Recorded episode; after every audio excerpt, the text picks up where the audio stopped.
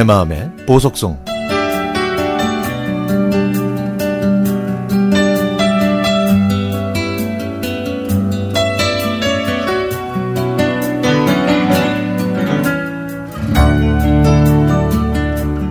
베이비붐 시대에 태어난 저는 시골에서 초등학교를 다녔는데요. 그때는 한 반에 60명이 넘었고요.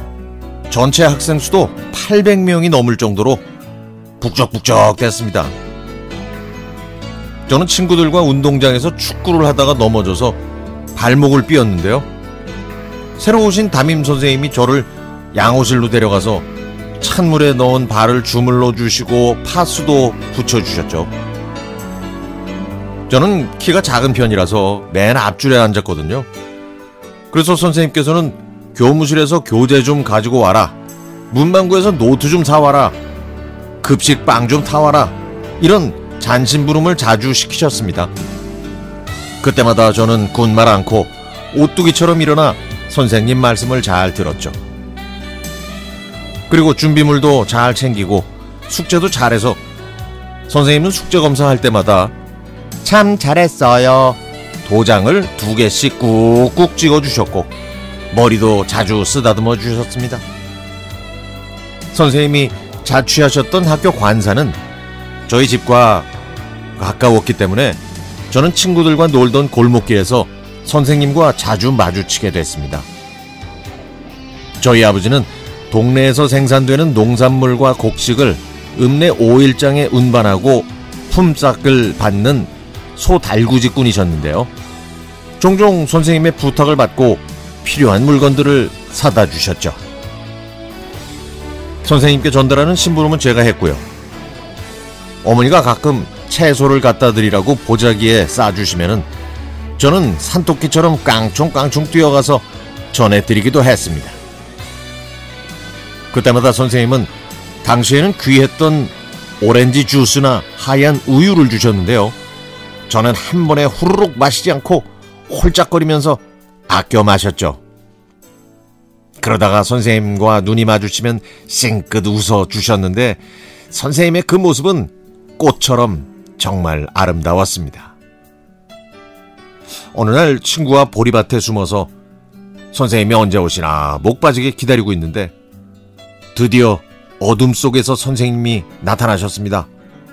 그런데 이게 웬일입니까? 선생님 옆에 바짝 붙어서 나란히 걷는 남자가 있었습니다. 그 모습을 본 저는 갑자기 짜증이 났고 나중엔 화까지 났죠.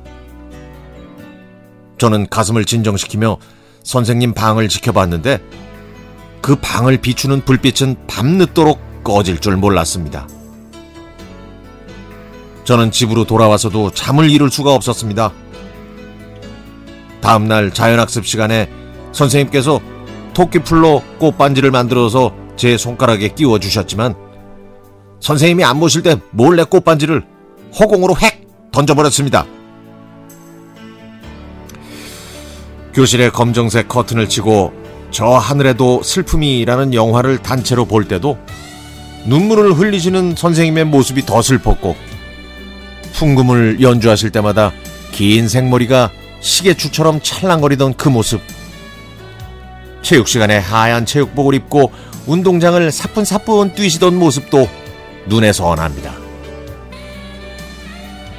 그때 제가 홍역에 걸려서 한 열흘 정도 결석했거든요.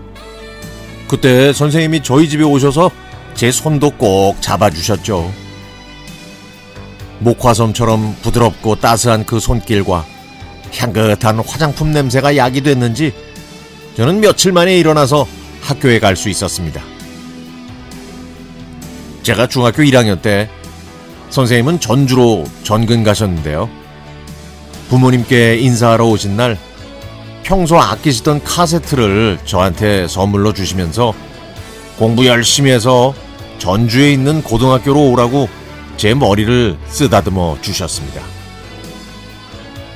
선생님이 떠나신 후에 저는 뒤뜰 장독대 옹기 뒤에 숨어서 남몰래 눈물을 흘리기도 했네요. 그리고 선생님이 생각나면 이불 속에서 그 카세트를 끌어안고 노래를 듣고 또 듣고 또 들었습니다. 제가 다녔던 그 초등학교도 15년 전에 폐교돼서 지금은 느티나무 몇 그루만 쓸쓸하게 운동장을 지키고 있죠. 아직도 제 마음속에 추억의 봄꽃으로 화사하게 피어나는 천사 같았던 선생님. 선생님, 정말 뵙고 싶습니다.